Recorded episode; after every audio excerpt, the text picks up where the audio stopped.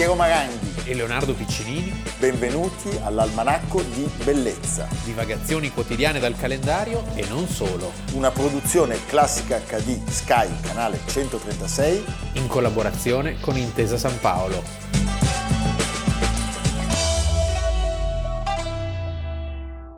Almanacco di Bellezza, 11 ottobre, Leonardo Piccinini. Piero Maranghi. Avete visto mettere in pratica gli insegnamenti di Leonardo, un signore inglese, Esatto, eh? perché oggi parliamo del paracadute. Eh?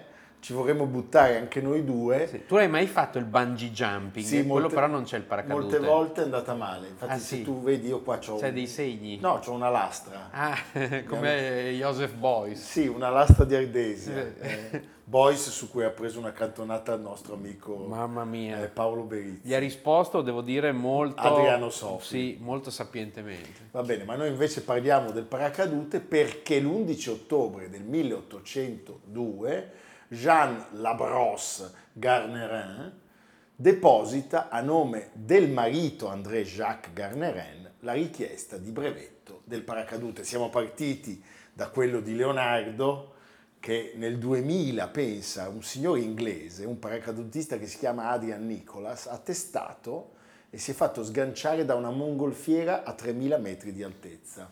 Cose che Leonardo vorrebbe fare, ma Leonardo io. sì, Leonardo lui. Poi c'era Leonardo l'altro. L'altro, eh. Leonardo aveva avuto delle belle intuizioni. Beh. Poi insomma non le ha portate a compimento, Ma però se fosse vissuto un po' di più il treno l'avremmo avuto. forse. Eh?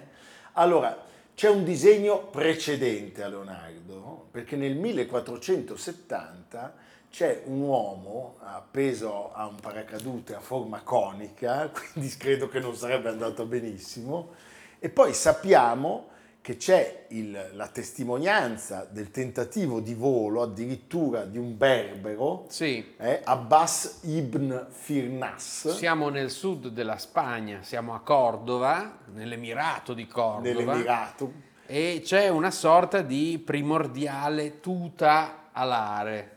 Bello però. No, beh, devo Bello dire, però questo de- desiderio dell'uomo di volare. volare, Sì. eh? Tu hai mai avuto il desiderio di volare? No, Mm. a parte quello con l'aereo. con l'aereo. Mi Sì. piacerebbe andare sugli alianti ma ospite, Ecco. perché non potrei Quindi visitare. facciamo un appello. Se, volete mandarci un aliante, non un ailante, No. quello è un'altra cosa. allora, quello di Cordoba è un fallimento, ma per sua fortuna il vestimento ha una sufficiente portanza. non muore. Ecco, esatto, per, per farlo atterrare, diciamo, senza grossi danni fisici. Poi, dopo Leonardo e dopo il disegno del 1470, Venezia, a Venezia, Veranzio, Fausto che è Veranzio, un, eh, di origini croate, nel 1615 pubblica nel libro Macchine 9 l'immagine di un individuo che è appeso sotto al paracadute di struttura quadrata, quindi quello di Leonardo. è una struttura che ricorda per certi versi quella del parapendio. Sì, in qualche modo sì.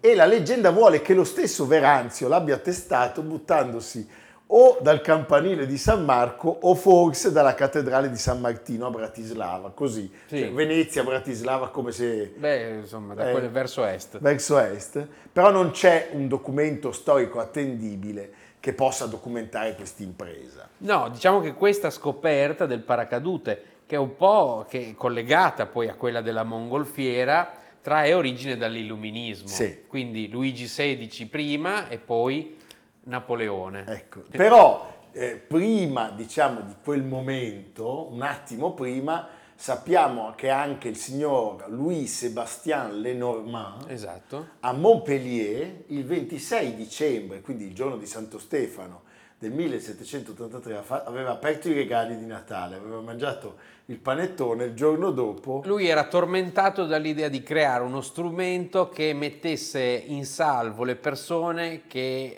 eh, scappavano dagli edifici in fiamme. Oggi è un tema, diciamo, non così all'ordine del giorno, ma allora gli edifici bruciavano Sì, di frequente. Non c'erano i materiali ignifughi. Ecco, e quindi bisognava capire come non morire in mezzo al rogo. E il nostro amico Lenormand cosa fa? Apre eh, dal- dalla torre dell'osservatorio cittadino di Montpellier un, un ombrellone Sì. di 4 metri e mezzo eh, di diametro con una struttura rigida e si butta di sotto senza spiaccicarsi o spatasciarsi Sì. al suolo.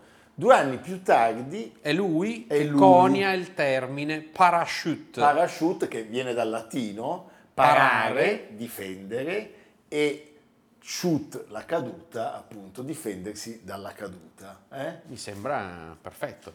Prima del nostro protagonista c'è un altro personaggio, siamo sempre in Francia, eh, che si chiama Pierre Blanchard, Che non non è parente di Jean, Jean Blanchard. no, che è il primo a sorvolare il canale della Manica in mongolfiera, siamo Sì. nel Eh beh, 1785. Montgolfier è proprio di quegli anni. Sì. e eh, anche lui sperimenta una sorta di paracadute, quello di Lenormand, ma diciamo oggi eh, la protezione animali non sarebbe contentissima, perché cosa faceva? Metteva sugli animali, Sì, e poi li butta giù per, dal pallone, Sì, eh? per, per perdere peso. Per perdere peso. Il procione guarda Sì, turbato. è uscito, ha detto non gioco più, me ne vado. Allora, arrivano i Garnerin, marito e moglie. Cosa succede? Appurato che il sistema funziona, nel corso degli anni 90 del Settecento si vuole rendere i paracaduti un po' più leggeri, più compatti e anche un po' più funzionali. Chi è Garneren? Garneren è il pioniere dei voli in mongolfiera, questo nuovo strumento che viene visto un po' come il futuro, da cui deriverà poi anche Lo Zeppelin. lo Zeppelin e poi basta. E poi basta. Poi c'è Italo Balbo E poi che fa basta. Piazza Pulita. Sì, Eh? e soprattutto diciamo che è nobile, che non Sì, ci no, mette del diciamo, suo. eh, in sì. questo senso. E eh, il 22 ottobre del 1797 il Garnerin sale a 1000 metri, penso 1000 metri, sopra il Parc Monceau di Parigi, cioè un'altezza da cui eh, dovevi guardarti bene perché...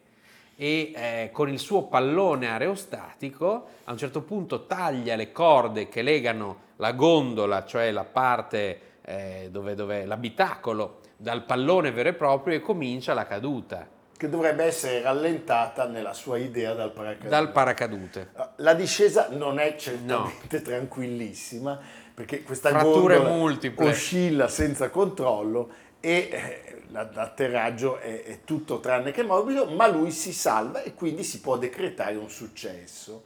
Senza ferite, il paracadute pensate di seta, 7 metri di diametro, con un'intelaiatura che in quel momento non era rigida, cominciava già a essere elastica.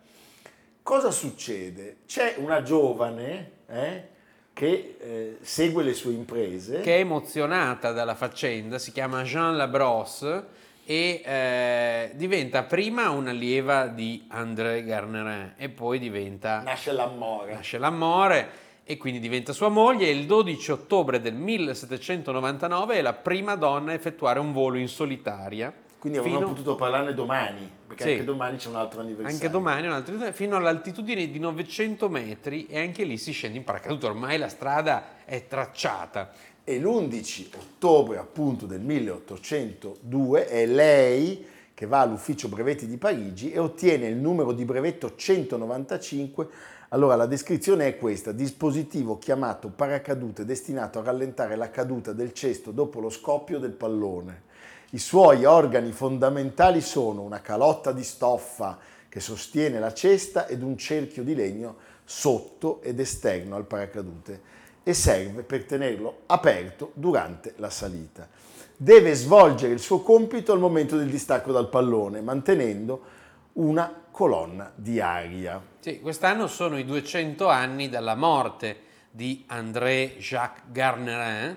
Eh, Una morte un po' beffarda. Sì, che dopo, questi- dopo tutti questi rischi muore in realtà come Carlo VIII, cioè Per- batte per- la testa. batte la testa, Sì, per- contro- strada. per strada contro una trave. Una trave che mentre stava controllando la Sì, era tutto costruzione preso dai suoi pensieri e non un- si accorge un della- nuovo pallone aerostatico, boom, la botta in testa. E Jeanne a quel punto si ritira eh, a vita privata, anche se la coda è stupenda, perché lei con un'altra grande protagonista della storia di quegli anni, Madame Saint-Jean. che era stata amante di Fouché Sì. e anche di Napoleone, sembra, eh, quella a cui Giordano ha dedicato l'opera, Madame Saint-Gene, Certo.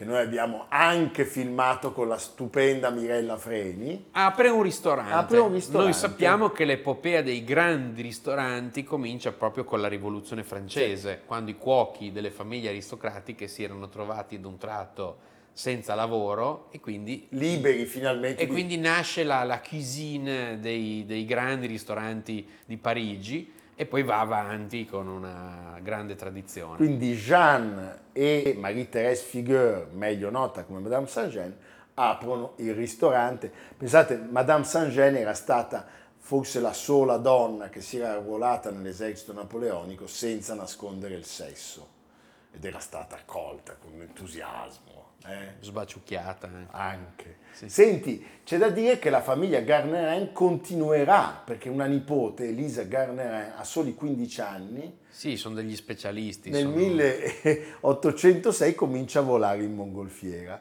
ed Elisa, pensate, ha realizzato 39 discese nella sua carriera in tutta l'Europa, in particolare è stata legata all'Italia, la chiamavano la prima aeroporista, Cioè la prima paracadutista. paracadutista di Francia e ha fatto in particolare il 5 marzo e il 5 aprile del 24, dell'824, dei voli milanesi Davanti- a ridosso delle cinque giornate, davanti all'imperatore, Sì, Sua Maestà Imperiale d'Austria, e ai sovrani riuniti, sì. vari sovrani. Vari sovrani, insomma, Eh, brava. Brava. Vai avanti così. Eh, che a noi ci viene da ridere. Va bene, allora se volete mandarci un paracadute, Sì, anche in senso metaforico, un, Una valigetta. Un assegno. ecco. un Noi segno che ci fa da paracadute. da paracadute noi non, per, per non- le non avversità della vita. Va bene.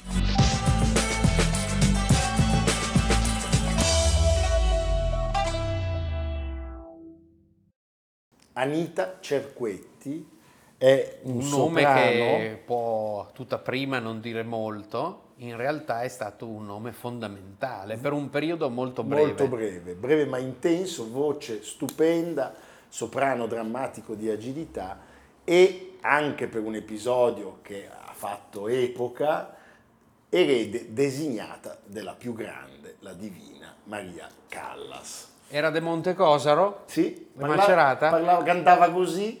eh? Allora, lei aveva sostituito la, la Callas in quella drammatica norma all'Opera di Roma del 1958, quella dove quello del francobollo rosa, Gronchi. Gronchi, era stato mollato in qualche modo. suo- il suo capello. Che voleva anche lui essere rieletto. Sì. Prima di Pertini, anche Vedi. lui aveva accarezzato l'idea.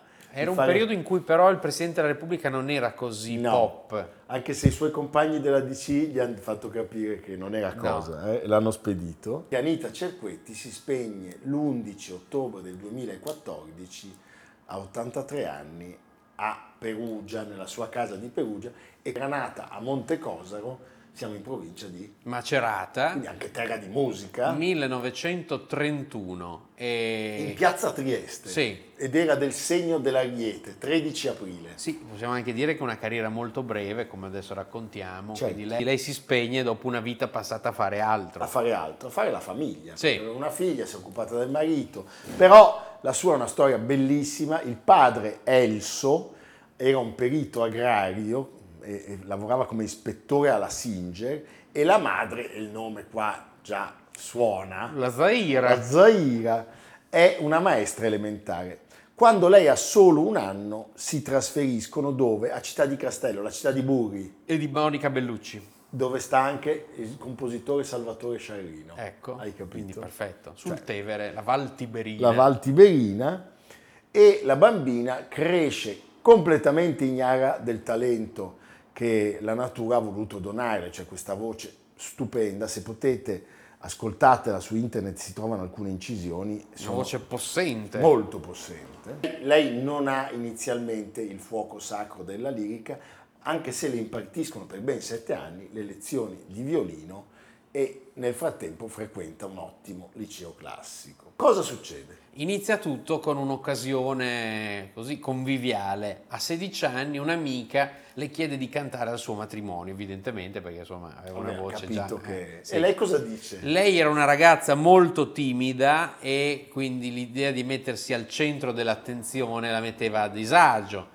in una chiesa della, della città, tanto che accetta una sola condizione, che il matrimonio si tenga in una chiesa di campagna fuori da Città di Castello. Ora, il fatto che questo desiderio sia stato accettato indica che era veramente una voce fuori dal Sì, comune, perché se no dici, scusa, diceva, io eh, voglio sposarmi in quella chiesa lì, non Scusa, rompere. guarda, ti immagini? E chiamo oggi? un altro. Cioè, deve essere veramente... Deve avere eh, veramente una gran voce. E uno degli invitati, eh, musicista, dopo averla ascoltata, la convince che è il caso di trasferirsi e studiare canto a Perugia. Tre anni dopo lei vince il suo primo concorso a, Bo- a Bologna e la nota Beniamino Gigli, L'usignolo del campanile, che di voci ne conosceva tante e la sente proprio un- nella sua città. a Recanati e si entusiasma a tal punto che la porta con sé a esibirsi in eh, vari concerti allo Sferisterio, al Teatro Lauro Rossi, con un repertorio che è quello Le ciliegie sono di già mature. Il duetto delle ciliegie dall'amico Fritz, la cavalleria rusticana, fino a Otello. Sì. E l'anno successivo lei partecipa e vince il concorso di Spoleto e dovrebbe, pensate, debuttare in Suora Angelica. Ma iniziate le prove, Ottavio Zino, il maestro, il direttore d'orchestra, la ascolta e dice no, alt, fermi, questa come minimo deve fare la Ida. E lei debutta la sua prima opera, la Ida, e addirittura un giorno, siccome una collega è impegnata e non Questo può... è un grande classico Sì. della vita di tanti. Dice faccio anche la sacerdotessa, Sì. eh? tanto è fuori scena. E effettivamente, Si fa eh, notare. con l'incoscienza dei vent'anni, lei si offre volontaria e, e- e incomincia a essere notata. Anche se c'è da dire che in quegli anni 50 Non è facile perché era come c'erano Coppi e Bartali. c'era, c'era il tappo della Tebaldi e della Callas.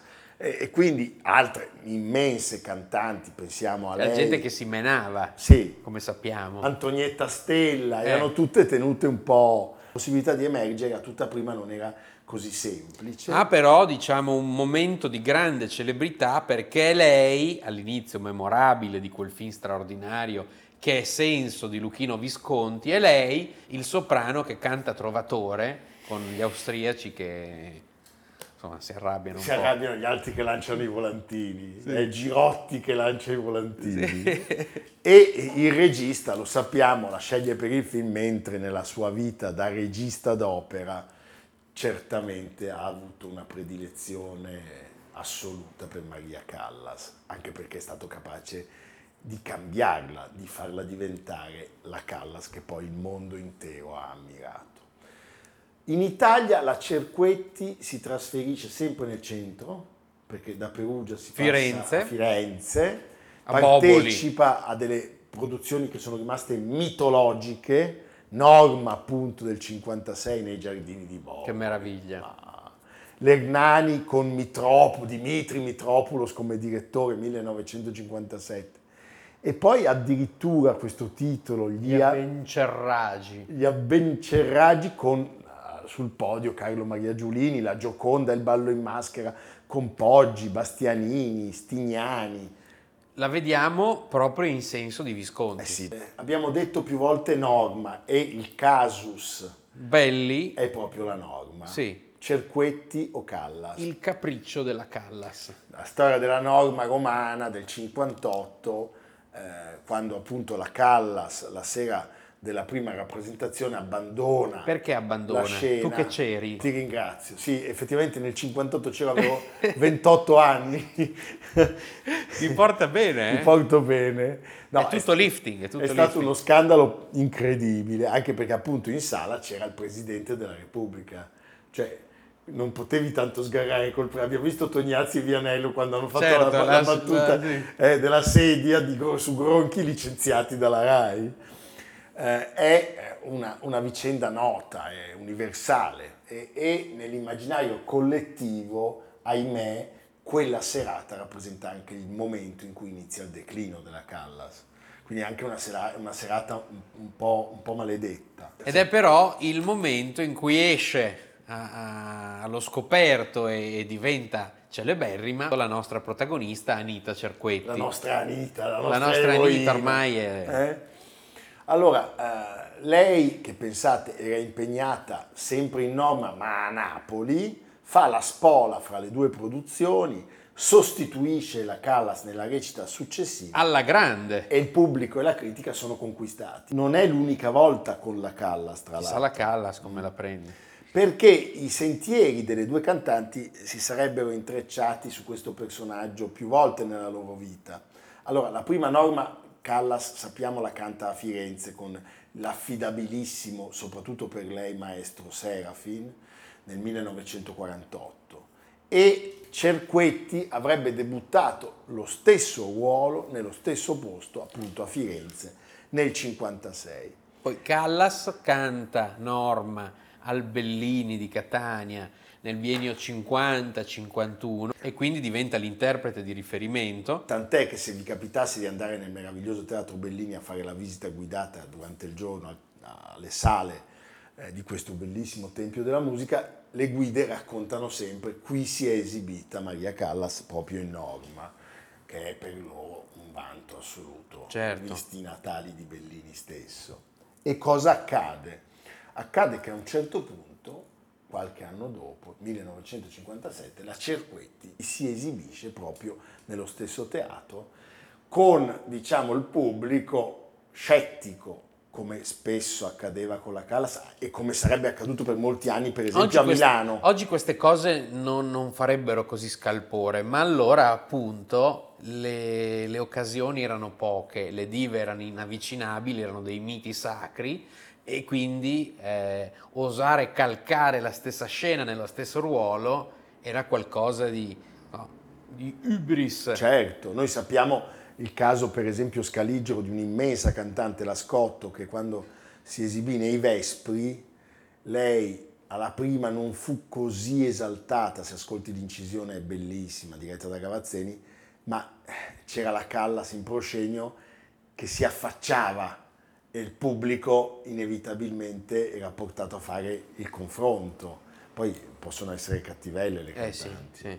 Bene, quando la Cerquetti si esibisce nella norma a Catania, la critica scrive questa giovane cantante è riuscita a strappare lo scettro di questo ruolo a chi lo deteneva da anni e meritatamente.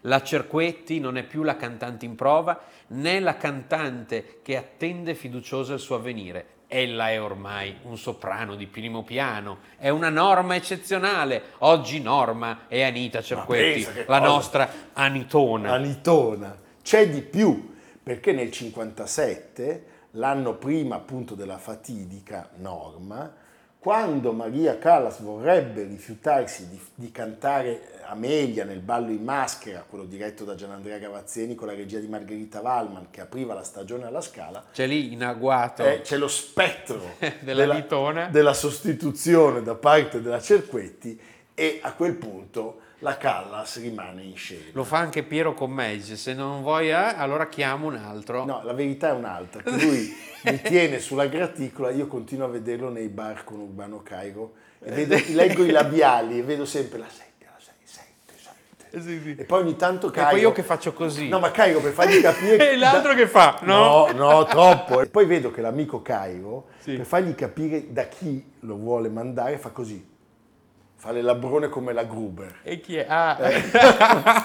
e Leonardo dice no, no, no, voglio stare con Piero. Eh? Va sì, bene. Sì. Senti, l'ultima, e qua c'è ancora l'ironia della sorte, l'ultima replica del ballo del 12 gennaio del 1958 dovrebbe vedere finalmente il debutto della Cerquetti alla Scala, ma salta perché lei non può recarsi a Milano poiché deve sostituire la Callas a Roma. Sì, è, è tutto un incrocio. Vasi comunicanti. Allora, l'unica opera che Cerquetti canterà a Milano è il Nabucco, il primo giugno del 58, con la direzione di Antonino Votto. Lei tornerà poi come voce solista eh, in un balletto sulle musiche di Valentino Bucchi e, e canterà delle esecuzioni dello Stabat Mater di Rossini con Giulietta Simeonato, Gianni Raimondi e Nicolai Diaurov. Cioè, siamo... Questa parabola si spegne presto, il 2 settembre del 1960 a Hilversum, in Olanda, con un'ultima recita di Nabucco, dà l'addio eh, non solo alle scene, ma in generale al mondo dell'opera e si ritira a- alla sua vita familiare col marito e la figlia. E quindi la Nittona ci lascia così. Alle nostre spalle, oltre al libro che speriamo voi possiate acquistare, io ho preso un regalo per Leonardo che ho trovato su una bancarella e trovo che sia un, un- un disco stupendo. La storia di papà Cervi canta Franco Trincale ed è la storia cantata del papà dei fratelli Cervi. Grandissimo. Eh, guarda la fotografia. Quando Berlusconi disse a Bertinotti se vede il papà dei fratelli Cervi me lo saluti. Eh, capito? Sì. Perché noi abbiamo ancora il giradischi Sì, qua. sì, anche il mangiadischi. Il mangiadischi, quello, che sì, quello dentro, portatile. eh, eh, quello portatile, Marco Color, Di, eh, di sì. Rondello. Col- Va bene, senti. Arancione. Sì, io ho provato a metterci dentro un toast, ma non l'ha cotto. non lo È cuoce bene. uscito, è uscito crudo. Non lo cuoce bene. E Leonardo oggi ha fatto un regalo a me, A, a regalo, regalo e mezzo. cioè, ce l'ha anche lui però. Ce l'ho anch'io, beh, però sì. ne ha comprate due copie. Due coppie. Sì, Una sì, è che per non me. si sottolinea. Che... Se qualcuno la volesse a metà prezzo la cedo. eh? Sì. No, L'autografa anche, non si sa ben perché. Ma non l'autografa- Piero Maranghi, Miss- metto Ludwig Mies van der Sì, Rohe. è una, è una serie di libri, piccoli libri molto agili, molto facili da consultare, ma molto densi perché scritti da autori che sanno quello Oh. di cui scrivono, con una prefazione. aperto a caso è venuta la noia. Esatto, con una prefazione di Marco Biraghi, esatto, quest'anno sono i 90 anni Di eh, Marco Biraghi? No, sono i 90 anni dell'addio eh, del Bauhaus a Berlino con l'arrivo dei nazi, il Bauhaus che proprio era diretto da Mies chiude i, i battenti. Lui lo dirige per tre anni, prima si sposta a Berlino e poi stop. E Biraghi scrive: Dalla seconda metà del secolo scorso a oggi la scena architettonica mondiale è stata pressoché costantemente occupata, fatta eccezione per poche altre significative presenze, Alto, Kahn, Barragan, Niemeyer, Foster Piano, Colas, per fare qualche nome, dai Fab Four dell'architettura moderna, il quartetto magico che ha operato dai primi anni del Novecento e si è progressivamente sciolto tra il 59 e il 69. Le Corbusier, Di cui abbiamo Wright, parlato l'altro sì, giorno. Wright, Gropius e Mies. All'interno del gruppo, tuttavia, differenti sono stati i gradi di tenuta dei suoi vari componenti. Così, se Le Corbusier è quello che può vantare la più lunga durata nella considerazione di intere generazioni di, ar- di adepti architetti, E l'abbiamo detto, le Corbusier Sì. come Stravinsky e Picasso. Esatto. Wright ha avuto il suo periodo di massimo fulgore tra gli anni 50 e 60, in coincidenza con la propagazione del suo messaggio organico, e Gropius più o meno lo stesso, con una gloria legata soprattutto al suo ruolo di ideatore e direttore del Bauhaus. In quanto a Mies, più lento è stato per lui il processo di canonizzazione. In compenso, la sua nomea di maestro promette ora di resistere più a lungo di quella degli altri tre moschettieri dell'architettura moderna, più a lungo persino di quella dell'indomito Le Corbusier, che pur mantenendo alta la sua fama, sembra attualmente soffrire per gli eccessi dell'assolutismo che caratterizza la sua ideologia architettonica. Sì, soprattutto che, che caratterizza gli eredi della Eh sua ideologia. esatto, Eh, soprattutto perché ha molto esatto. Va bene, Quindi con questo dotto saggio di architettura, me l'ha regalato. Carocci Editore Quality Paperbacks Ma io di sono veramente- Adriana Granato e Carla Rizzo, Ludwig Mies van der Rohe. E non è una signora Miss Van der Rohe. eh. e bene. poi che bella la foto di Löwenthal in cui fuma. No, Eh. fumiamo anche noi. Sì, tutto bello. Sembra un po' Hitchcock. Sì, un pochino. è Alfred vero. Hitchcock. È vero. Ci vediamo domani. A domani. Almanacco di bellezza. A cura di Piero Maranghi e Leonardo Piccinini. con Lucia Simioni, Stefano Puppini, Jacopo Ghilardotti, Paolo Faroni, Riccardo Cassani, Nicolò Cazzola e Samantha Chiodini. realizzato da Amerigo Daveri, Valentino Puppini, Luigi Consolandi, Stefania Margheritti, Alessandro Puppini. una produzione classica HD, Sky canale 136. In collaborazione con Intesa San Paolo.